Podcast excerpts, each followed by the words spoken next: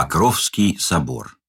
Одно из красивейших зданий Воронежа и собор с богатейшей историей. Приковывает взгляды каждого, кто оказался неподалеку. Если переместиться в XVII век, то окажется, что собор был деревянный. Как существующая, она упомянута в 1615 году в дозорной книге Григория Киреевского. Постепенно назрела необходимость возведения нового каменного Покровского храма. Святитель Митрофан в 1700 году дал разрешение и благословил на строительство. Настоящий подлинник разрешения, грамоты, до начала XX века хранился в храме за стеклом и находился на средней колонне трапезной с левой стороны. В 1736 году было начато строительство новой каменной церкви Покрова. Здание возводили в несколько этапов. Первым осветили предел во имя Сретенья Господня в 1748 году и вторично в 1779 году, когда возобновились моления. Второй предел во имя иконы Божией Матери Знамения отстроили лишь в конце XVIII века. Светил его епископ Мефодий Смирнов 11 февраля 1796 года. Самая древняя часть храма – трапезная.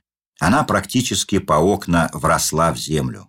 Это и есть самая первая каменная церковь Покрова.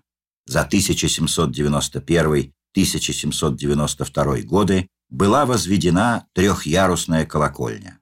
Из Москвы были доставлены колокола для храма. Самый большой весил 181 пут 5 фунтов, почти 3 тонны. Главный престол освящен в честь покрова Пресвятой Богородицы. В 1823 году было запланировано снова перестроить храм, пристроить предел, так как не получалось вместить всех желающих. Возводили храм на средства от пожертвований от прихожан в несколько этапов. Основное строительство окончено в 1835, а отделка в 1841 году.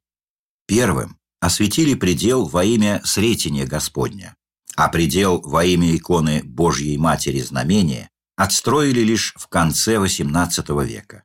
Самая древняя часть храма – трапезная. До революции из храмовых ценностей в церкви находился лишь серебряный ковш, подаренный императрицей Анной Иоанновной кому-то из донских казаков. В начале 1930-х годов храм закрыли. С 1943 года в здании располагался краеведческий музей, вернувшийся из эвакуации. Во время Великой Отечественной войны здание было сильно повреждено при бомбежках и артобстрелах. 14 октября 1948 года при огромном стечении народа Покровская церковь стала кафедральным собором. С 1976 года по январь 2002 года регентом архиерейского хора Покровского собора состоял заслуженный деятель искусств России, кандидат искусствоведения Василий Чернышов. Хор под его руководством приобрел известность и за стенами храма.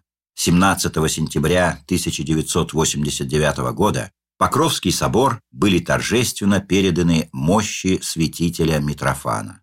До этого времени они хранились в Воронежском областном краеведческом музее. В церковном календаре эта дата значится как второе обретение мощей Воронежского первосвятителя. 5 декабря 2009 года накануне Дня памяти святителя Митрофана мощи небесного покровителя Воронежской земли были перенесены из Покровского кафедрального собора города Воронежа в новый Благовещенский кафедральный собор.